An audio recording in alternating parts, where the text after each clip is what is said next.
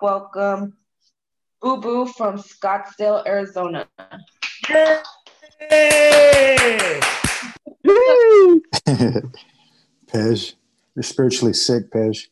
Um, Boo Boo Garcia, grateful member of Alcoholics Anonymous. Um, I want to thank my friend Pej for asking me. Uh, there's not one day that go by that we don't talk smack to each other. I love that guy, and uh, I love you guys. You know, um, I just came from Scottsdale this morning. I left early, and I thought I was going to come early enough to, you know, do what I had to do, and then, um, you know, um, and speak. But uh, what happened for me was I got really tired. I didn't sleep good last night. I was in nine. It took me nine hours to get here. It was bumper to bumper from almost Goodyear, Arizona to to uh, over here, and um, I ended up just getting a hotel in Long Beach um, because I was tired um, instead of going to my sister's. So I feel like just like the good old days. You know, I grew up in San Pedro, which is a bridge that divides San Pedro and Long Beach. You know, and um, sometimes I mention the girl who gets shot in in my uh, story, and um, and, and um, in the big book it says there may be some wrongs that you can never fully right. You know, but we don't worry if we can honestly say to ourselves, uh, we would right them if we could. And, and you know, um, I just, you know, throwing that out to spirit, I, I, want that girl to know there's not one day that goes by that I don't take life for granted. And I, and I just try to be a better person each day and help others, you know, and, um, you know, and I'm just grateful today. And, um, um my sobriety is November 14, 2009. I just came up on 11 years and, uh, um, you know, I have a sponsor and, uh, and I go to meetings. I go to meetings. I don't, I don't abuse recovery, but I, I, go to enough. I found balance in my life, you know, and uh, I love in the doctor's opinion, uh, Dr. Uh, Silkworth describes um, uh, Hank P. Um, he calls him from a, describing him as from a trembling, dis- despairing, nervous wreck, uh, had emerged a man brimming with self-reliance and contentment. And, and that's me today. You know, when I walked into Alcoholics Anonymous, I was, I was, um, I was a nervous wreck. I was living with that terrible sense of impending calamity, or, or I felt that death around the corner that Tupac Shakur would rap about. And I was scared. I needed help, and I was worried. Like my life, where's my life? What's going to happen with my life if I quit drinking? Because all my friends, all my relationships are are, are strong with uh, alcohol in the in the mix. You know, and what's going to happen if I stop drinking? My life's going to be over. How am I going to live life without alcohol? You know, you know, and uh, I couldn't live with it and I couldn't live without it. I was, you know, it went from being, being a luxury to a necessity, like the book talks about, you know, and um, I was just scared. I was confused and um, I needed help, you know, and uh, I'll get into that to that later, you know. Um, I was I, ra- I was raised in San Pedro. A lot of people, uh, the collective ego around there calls it the ghetto by the sea. Um, the way I was raised, I used to say does not make me an alcoholic, but I, I think there's a key component there that uh, creates the perfect storm that we call alcoholism. And, uh, um, and I'll share about that later. But my parents were both gang members. Um, my dad uh, was shot five five times in two different occasions. He was a scary guy. He was stabbed in the face. He had a teardrop and he was all tatted up, which means he couldn't get a job and he was in and out of prison back in those days, you know. And uh, my mom was a very pretty, uh, lady who uh, had me at a very young age, and I, and when I started going into that inventory, I realized that I was always afraid of her leaving us. I had all these abandonment issues and so on and so on, you know. And uh, but uh, my house was the party place. Everyone was drinking there, smoking, uh, some uh, stuff with the with the feather attached to it. And I remember they would be smoking that stuff and uh, playing music, and I thought that was life from an early on, from an early age. That's what I thought life was all about. You know, I remember certain men will walk into our house and the uh, the energy changed, and uh, they had this energy that uh, was attractive. Like I want to be like that guy when I get older. People respected him, you know, and um,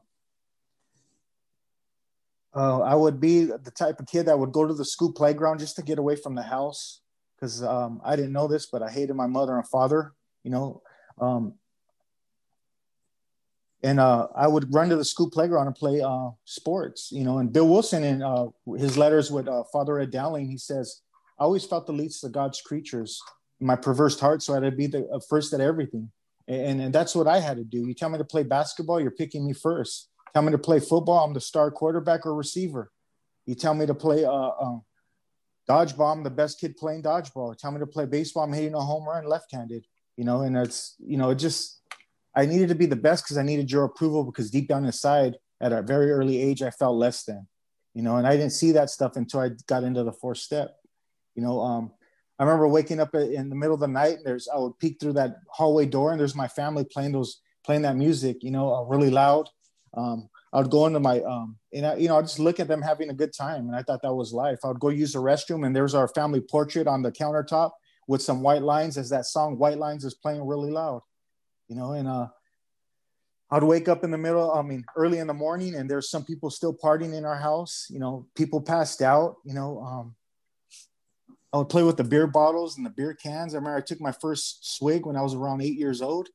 And what happened for me when I first took that swig is I spit it out. And I couldn't comprehend how these people drink this crap. Yuck, you know? And there's probably a, a, a, um, a cigarette butt in there too, you know? You know, I didn't know, but uh, I'd play outside with the regular, the kids around the, uh, I say regular because I always felt different. I would play outside with the kids from the, uh, the neighborhood and something's always happening in my household, it seemed like in my little mind. You know, I would see my father's friends come outside from our household arguing. And um, next, you know, someone's getting stabbed, you know, and right in front of us. You know, the ambulance come to revive my dad because he's butt naked in the bathtub. My dad was a heroin addict. My mom did crystal meth and they drank a lot. They were alcoholics. At least that's what I, I, I believe from looking at playing everything back in my mind. You know, and um, so, you know, I always wanted, I hated my mother and father, and anything I would do, it seemed like my dad would take me to that bedroom, make me get into my boxer underwear. And if I'm not in my boxer underwear, he's hitting me in the chest um, until I get into my boxer underwear and he's whipping me with that vacuum cord. So when I get up, when I, in my little mind, I remember thinking at a young age, when I get older, I'm going to kill this dude. I'm going to kill this guy, you know, and uh, I meant that, you know, and my, every, every time my dad's in and out of prison, guess what? My mom's sleeping with another, another man and I didn't know how much that affected me until I got into that writing in the fourth step. You know, um, around seventh grade comes, my mom has a talk with me and my sisters, my two sisters, and uh, she said, uh, "Your dad left us." I remember, at, at, just like Bill Wilson, I, I took the blame. You know, um, if I would have been just a better son, more lovable, et cetera, et cetera, whatever was playing in that tape, in my mind, that little voice in the head that became really loud at a young age, um, you know, uh, he would have stayed with us. And it's funny because as much as I hated my mother and father, I end up living that same lifestyle.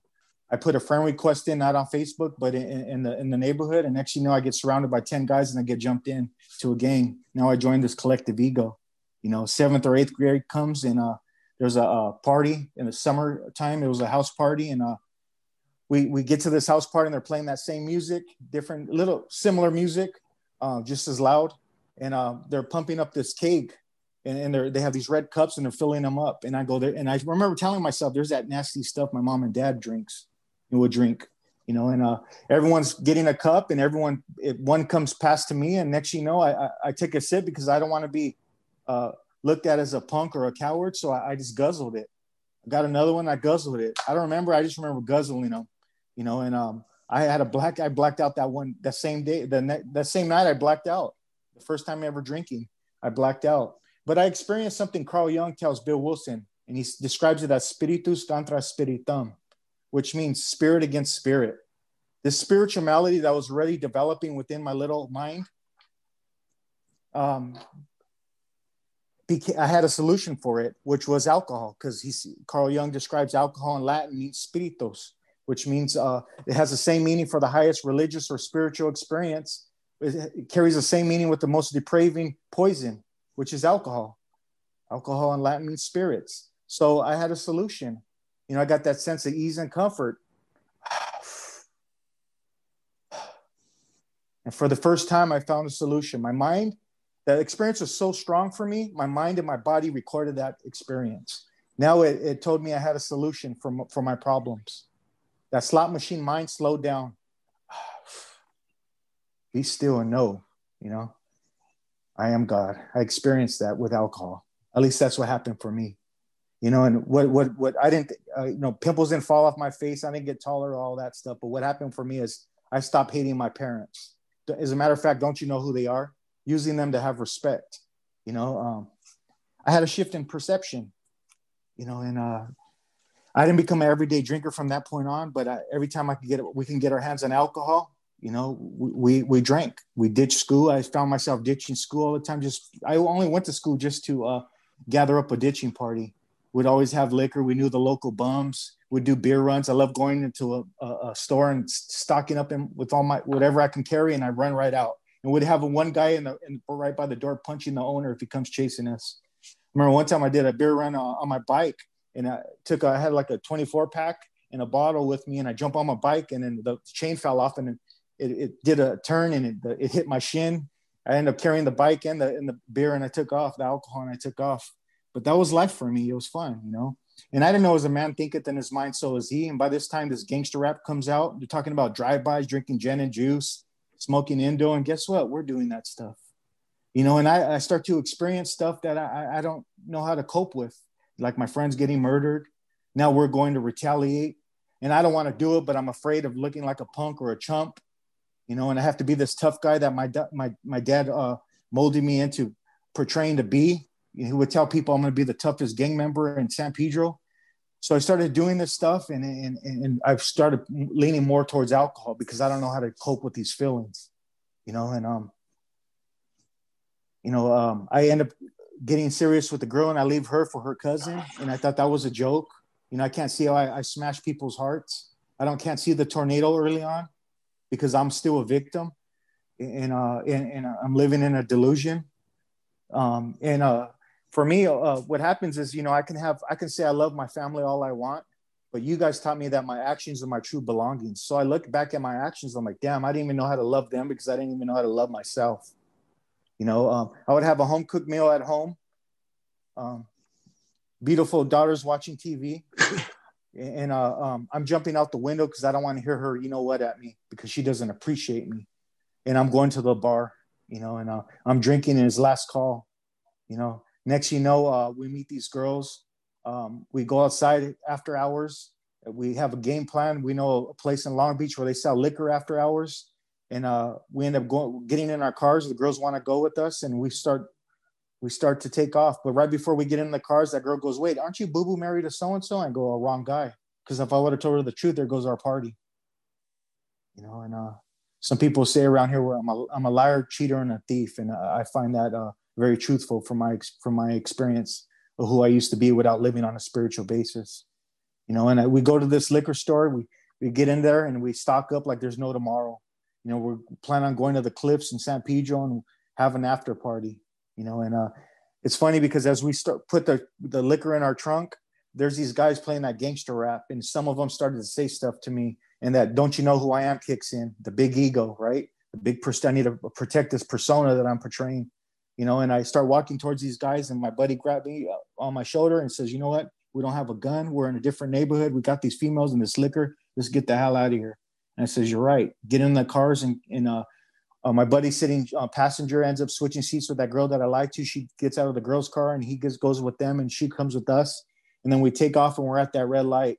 Well, as we're at that red light, someone throws rocks or bricks at us. And then don't you know who I am kicks in. And by this time, I don't know how to pause, pray, call my sponsor, talk to someone, turn my thoughts to someone I can help. I just know someone I can hurt. Like, don't you know who I am? And I walk towards these dudes, and as tough as I thought I was, these guys pull out guns and then I start running back towards the, the cars, you know, and uh, they start shooting and I see bullets flying and that girl that I like to gets shot right in the head and dies on my friend's lap. So when I first read that you're selfish and self-centered, I started crying, you know, and this happened right around the corner from where I'm at today, you know, and uh, I don't know what happened. I ended up went on the I went on the wagon for keeps like Bill story and uh and uh full of broken promises. You know, a couple days later, I'm drinking again. I said all the right things for my girl to get back at with me, and uh, I end up I'm off and running, and within a couple days, I didn't know I was in the grips of a progressive illness. You know, my dad comes back into my life and wants to try to talk to me and be a father, and I pretend I didn't want him around, but deep down inside, I knew I wanted him. And he's bugging me to hang out with me, bugging me to do this and that. And one day he comes to my house and um and he's preaching at me. He found his way through church, and uh, he was sober for a couple years, clean and sober. And uh, my father, uh, he um, came to my house one day and he says, "Can you take me to the emergency room because uh, I don't feel good?" And I come to realize that all that partying caught up to him, you know, and uh, uh, we went to the emergency room. He needed to get some. Um, uh, well, we waited for several hours first of all, and uh, uh, you know, and during that several hours, we're waiting in, in, in the hospital in Long Beach. My my father uh, laid out his whole life with me, and he apologized for this, apologized for that, explained this, explained that. And at the time, I wasn't ready to hear all that. I didn't understand what he was trying to do until I shared about that in a meeting when I was new. And a lady walks up to me and whispered in my ear, "That's your dad's way. That was your dad's way of making amends with you." And then I just got like some freedom, like you know, from that right when she said that, you know, and uh,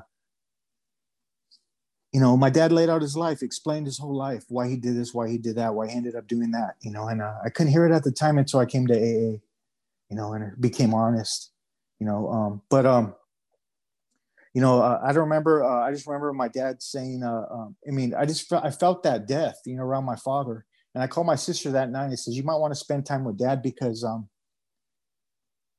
because, uh, I don't think he's gonna be here much longer, you know. And uh, Sunday comes, my dad's knocking on the door, and he and he um, wants to hang out with me. Just wants me to go to church with them. And I just got home from partying all night. You know, I'm I'm still loaded. It, it, my dad's knocking around eight o'clock in the morning. I just got home around six in the morning. I, am loaded still. And I said, Dad, come back after uh, church and then I'll hang out with you. What happened was my dad comes back right after church. I was hoping he wouldn't, but he comes back knocking on the door. The, the day before, my uncle was my uncle who got out of prison uh, was trying. We're gonna fly a remote control airplane by the cliffs in San Pedro, and he was trying to stay out of trouble. And um, I remember my uh, him uh, uh, just telling me the day before. So I called him up and said we're gonna meet him over there, and uh, um, so we met him over there. He was there already when we got there, beat us to the punch. And then um, uh, within 10 minutes of being there, that airplane gets stuck on the cliffs and we could see it. And we look, we're looking over the cliffs and we're debating on getting it. And uh, we decided not to. But as we decided not to, my dad starts walking a little bit lower, going down the cliff. And next, you know, I see my dad sliding down the cliff. I seen a, a, a bunch of dust and I couldn't see him anymore. So I ran about a mile away and I ran down these stairs and I run to the rocks and there's my dad compressed against the rocks. And I don't know if I blamed a God or anything like that because I didn't really grow up in a religious family. Um, but um, I, I, just know I didn't I didn't know how to uh, deal with that. I didn't know how to uh, cope with that stuff. So I just drank more and more. By this time, um, you know, I remember I couldn't even cry in his funeral. Um, um, I, I numb myself up and I just, I, my drinking escalated even more. Um, I, I, had so much anger. I was a really, I became a real violent drunk and I, I like to hurt other gang members. Um, and, um, and I had a lot of guys end up wanting to kill me at the very end, you know, my drinking progressed. I got to a point where my family's gone now. And I, uh, and I'm like, yes, I'm at, I'm at the bars every night and I'm like that guy from Tears, that oldie, Tears of a Clown, making everyone laugh, but deep down inside, I'm dying. I ended up becoming homeless. To make a long story short, um, I become homeless, and uh, I couldn't look at myself in the mirror like David B's story uh, in the in the Big Book, uh, the co-founder of uh, Canada and Alcoholics Anonymous. But um, yeah, I, I, couldn't even look at myself whenever I was sober. I, I, had to continue to drink, and I would be sitting there drinking, playing that Jay Z song, uh, "Song Cry." and I'd play that over and over, getting drunk. And I'll go to the bars and I get in fights and I act like a complete idiot, flipping over cars, you know, coming home with my, my car full of bullets and just, you know, um, waking up in the hospital because I, I, was in a blackout, going to a different neighborhood. I got beat with the butt of a rifle. Just all kinds of stuff going on. And I just wanted to die, you know. I remember saying, if there's an F in God, help me or take me at the very end. You know, I blacked out my last night of drinking. I woke up with that terrible sense of impending calamity one more time. You know, those hideous four horsemen chasing, running from them. You know, with that, uh, you know, um, I just felt doomed, hopeless, and I needed help. You know, and, and there's that my greatest prayer: if there's a F in God, help me or take me already. You know, and I didn't really know everything was already coming into play. You know, my buddy found out I was homeless three months three months before I got sober, and he let me stay in his apartment. Two got out of a rehab he was in in uh, Palm Springs, and uh, he gets out the night the day before and uh, that day november 14 2009 i woke up into a different state of consciousness i had an awakening there you know um, eckhart tolle says at the beginning of all addiction is pain and at the end of all addiction is pain and bill wilson says pain is the touchstone of spiritual progress you know and i woke up that day awakening from the dream of thought and i knew i needed help you know um, and I asked for help. And my buddy, the book says, what seemed to be a flimsy reach turned out to be the loving and powerful hand of God. And uh, my buddy reached out his hand and took me to my first meeting. I didn't know what I had to do, but he said, all you have to do is listen. You know, I don't think I heard the speaker that night. I heard Charlie Brown's teacher, wah, wah, wah, wah, wah. But I do remember holding everyone's hand for the first time, feeling safe in a very long time. You know, and I started going to another meeting, another meeting. My buddy was out, out, out for, uh, um, I don't know, he was, he was, he wasn't out on leave for like three months and we was just doing the deal. I was following them. I always say one of the greatest agents for change is examples. And I had a lot of key examples in my life, people that were active members of Alcoholics Anonymous, not just tourists. You know, they didn't come and sit on the, a seat. They can't, they were active. And I see my friend Javier two, three days in sobriety, see my friend Javier, who grew up in the same neighborhood, was known and well respected on the streets for all the wrong reasons um, and, and this guy's laughing and giggling, eating cookies. And I remember thinking in my newcomer mind, what's wrong with them? Did he snitch on somebody, become a punk? Because he's laughing and giggling, eating cookies in Alcoholics Anonymous, you know, and um, he was known to use a gun. And uh, I didn't know I wanted what he had, and I started following him. He had meetings. I mean, he had uh, um, commitments at all these meetings, and I was going to meetings with them. Would have he pick me up the meeting before the meeting, we'll get to the meeting they'll take me home the meeting after the meeting you know and um man it, it was um great example. 30 days in i get a sponsor because they kept telling me to get a sponsor. I wanted to wait and see if i really wanted to do this thing. I got a sponsor and a, a guy started giving me all these directions read this book cover to cover. And i told him there's a problem i don't know how to read. He goes well just read whatever you can and we'll when we get in if you're willing to read the book cover to cover then you're willing to do what it takes to do the steps and I'll help you understand this book. Just try to read it cover to cover. You don't have to understand it. Just show me that willingness. I did it. Expected a plaque like I group graduated from a university or something, and, and uh, and uh, you know, um, we started getting into the steps, and that's where everything started to change. You know, for me, the spiritual spirituality is being trapped in this thinking, feeling, feeling, thinking uh, loop, and then I condition myself unconsciously to think, feel, feel, think, feel, drink. And I'm stuck in this loop and I don't how to get rid of that, get rid of this thinking, feeling, feeling, drinking loop that I'm stuck in. You know, and um for me the spirituality is the misuse of the mind. You know, um just uh, the Buddha says, just like a candle cannot be lit without fire, man can't live without a spiritual life. And I truly believe that. How true is that for the alcoholic? You know, I like to say, you know, and um, and then he showed me that talked showed me had me write my experiences with the with, with the books the information in the book about the uh, you know mental obsession you know and um and then uh, with the phenomenon craving. I love what johnny always says man takes drink drink takes drink drink takes man.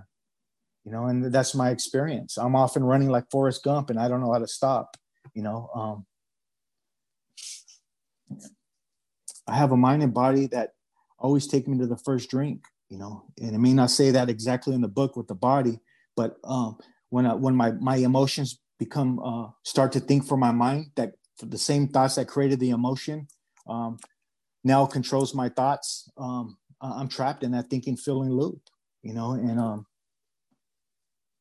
and if i don't learn how to think greater than how i feel my life will always be unmanageable you know? That's why that willingness honesty and open-mindedness are the key was the key for me because I became willing, honest, and open minded to someone else's direction.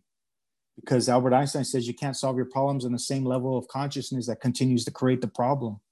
So I surrender, I do an unconscious surrender, like Dr. Tiebout talks about, with a sponsor, with the fellowship, you know, and, and along as I start to go through the steps with uh, the divine, you know, and uh, you know, and uh, I knew I was powerless, I was hopeless, but I'm not helpless, you know. And I get into step two, and I I heard something that I never heard before a God of your own understanding. Why don't you choose your own conception of God, like Ebby Thatcher told Bill Wilson?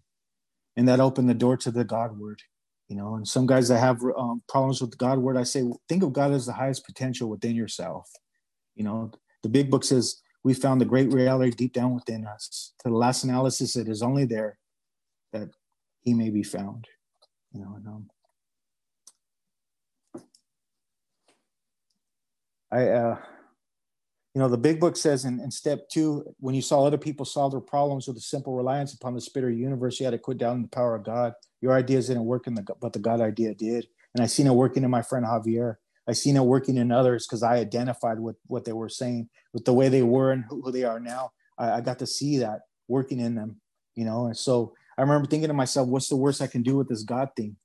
Um, get sober, make my life, get my life back together, even better than before. You know, I had hope in step two, you know, and I like that the acronym for hope, help other people evolve, and that's exactly what you guys taught me, help me do. You know, in uh, step three, I made a decision to turn my will and my life over to the care of God, as as I understand Him. You know, and for me, step two, step three is all about uh, you know become willing to live on a spiritual basis. You know, become willing to uh, no longer identify with those egoic patterns that create suffering for myself and others you know and, and uh, try to be more loving and kind versus um, versus full of hate and, and uh, chaos you know and uh you know so i say this prayer in step three and I, I, got to see how i play god. The book says first of all I have to quit playing god. My sponsor had me do some writing with that actor trying to run the whole show. My experiences my own experiences of being the actor trying to control the whole show in sobriety and out before sobriety you know how i'm so egotistical trying to control everybody. I want you guys to behave a certain way but i'm incapable of being that way you know? And so when it says first of all I have to quit playing god it didn't work. I got to see it with my experience. You know there was an awakening right there you know? Um, i said that prayer and i wrote my own little prayer and i launched right into action because prayer without uh, action is not a real prayer my sponsor said. Got into that fourth step like it says and it got down to the causes and conditions. It's funny because in the first few columns two three columns I'm writing with the lens that I'm, I'm resentful with, you know, right? Resentful that that uh, that sees through uh, it's through the lens of the ego, right? So I, I, I'm uh, I'm looking through that, and when I get to the third to the fourth column, I'm starting to question the lens that I'm looking through. You know, be pre- prepared to look at things from an entirely different angle. The book says. You know, I always thought I was a fearless dude, but I start to see how I'm a scared little boy. You know, you know, and how I put this persona to hide behind that, how and why of it where am I threatening hurt? You know, what, and not just where, or why, but why? You know, I started going underneath the underneath the underneath. I never done that before. I never questioned my perceptions. I never questioned if I was full of, if I had fear, how and why of it.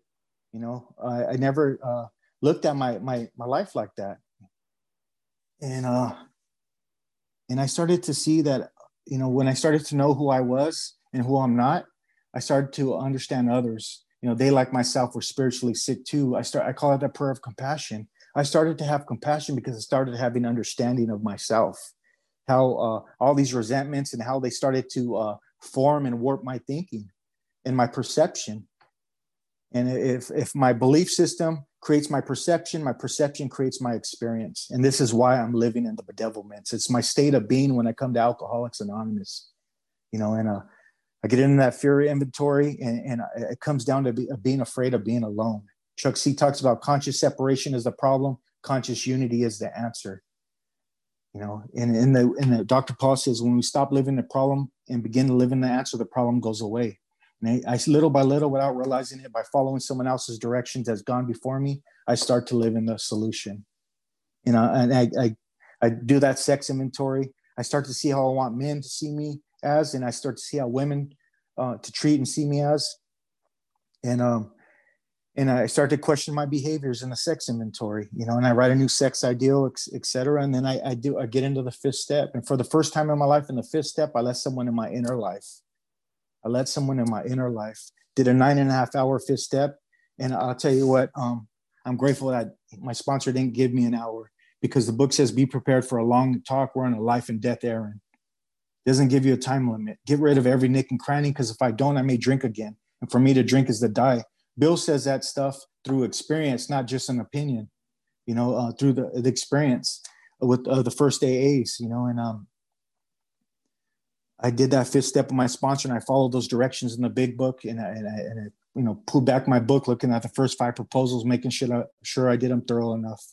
Sat with God, thinking them from the bottom of my heart and, and um, and, I called my sponsor after that hour, and I think I left a couple things out, and uh, and then we moved on. And and one of the stories is the process of knowing who you are begins with knowing who you don't want to be anymore.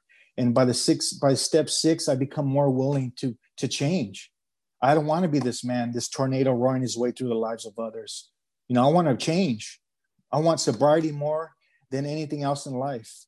I be that willingness becomes amplified by the time I get to step six. Step seven, uh, I, I, my sponsor had me uh, pull back my uh, my list and I humbly dropped to my knees asking God to remove every shortcoming. You know, um, I love what Mother Teresa says. She says, prayer does not change. I used to think prayer changes the situation, but I come to realize prayer changes me and I make the change. So when I pray, I'm, uh, I'm acknowledging my higher self or that the divine within me and, and, uh, and with a deeper understanding by going through this process one through seven, I know what to watch out for and what not to identify anymore. You know, I love that Native American uh, saying, there's two wolves inside of us, the evil one and the good one. The one you feed the most is the one that gets bigger, you know, and, uh, um, and if, I start to have more awareness to feed this good wolf that's more selfless, that's more loving, that's more tolerant or compassionate or understanding, you know, and, uh, you know, when I walk in AA, I have a very small heart, which means my tolerance level, my, my love and, uh, um, forgiveness is very small, which means I suffer if, because of that, you know, and, uh, I get into the step eight and I become accountable in step eight. I, I call uh, step eight uh, account the accountable accountability step. You know, I become accountable for the wreckage I've caused.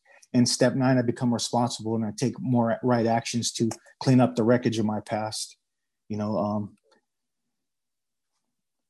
and then I start to experience what the book's saying about these promises or the spiritual experience Bill's trying to describe. You know, and um,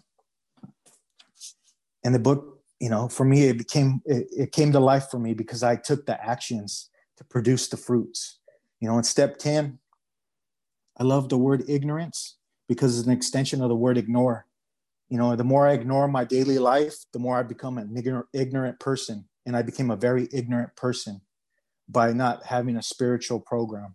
Not, i lived i had an unconscious program versus a conscious program. You know and, and step 10 allows me to work a conscious connection with the conscious program. You know and uh and when things crop up because they will because i am a human having a human experience um um, I have tools to use where I don't have to be a trash compactor anymore, you know, and it gives me directions to follow. And I don't have to read the book anymore because I did it so many times that I know the principles are written in my heart now, you know, and uh, it's kind of like driving a stick shift for the first time. You're uh, looking about thinking about the clutch and the different gears and stuff like that. It feels awkward. But after a while, as time goes by and you really start to utilize these principles, it becomes automatic, you know, and I know what to do when I act, suffer from assholism, excuse my language. You know, um, you know, step 11, I never knew how to pray and meditate. You know, I only prayed when I was handcuffed. Someone's not moving on the floor. I want her to catch her with me, you know, and uh, those are very sufficient prayers once for someone that's selfish and self-centered, you know, and, um, you know, uh, I, I, look at step 11 through the power and prayer and meditation. You know, I try to um, improve my conscious connection with God as I understand it, you know, praying only for the knowledge of divine will and the expansion of consciousness to carry that out, you know, and that's what step 11 means to me. And I have another step set, set of directions to follow to catch that bad fish, like that Sublime song, you know, when they do crop up, you know, an extra set of uh, extra fish net to catch those bad fish you know, step 11. But today I, I learned how to pray only for the knowledge of God's will and the power to carry it out. And, you know, and I learned to use that in sponsorship as well. So I used to say I only know how to sponsor the way I was taught. But uh, as I started to grow in, in step 11, I started to realize that everyone's different. It's not going to be black and white way of sponsorship. I got to pray only for the knowledge of God's will and the power to carry it out. There may have to be some stuff changed around, even with the steps. You know, I helped a guy and I fit how about looking at step two like this? Came to believe in a new way of living that can restore you to sanity. You know, and uh, you know, in step 12, you know, um, you know, uh, step 11 really helps me connect with step, uh, utilize step 12 correctly for me. To me, the steps are like Legos. It takes one to connect it with the other, you know, and I get into step 11, I snap it into step 12, you know, and uh, I like to say there's many staircases to heaven, but I found mine through the 12 steps of Alcoholics Anonymous. I've had a spiritual awakening from the result of these steps. And I try to practice these principles on all my affairs today. You know, I love what Malcolm X says when we remove the I and replace it with the we, that illness becomes wellness. And that's exactly what the steps do is help reduce the I or create a healthy I. And the 12 traditions teach me how to live in the we. And that illness becomes wellness. The word sanity comes from the Latin word uh, sanus, which means uh, healthy. And you put an I in front of it, and it means not healthy. So, what created an unhealthy mind was fear, resentment, anger, which is going against my true nature. which is God, you know. Um, and but what connects me, what connects me to that divine spark within me is love, compassion, understanding, you know, um, deeper insight, you know, uh, continue to question my perceptions on a daily basis, et cetera, et cetera. That stuff really helped feed the the, the good wolf, you know, and uh, I'm truly grateful for that. Um, I just want to say thank you guys. And uh, Father Ed Dowling, I'll end it with this. Once said, if I was ever to find heaven, it'll be running away from hell. Thank you.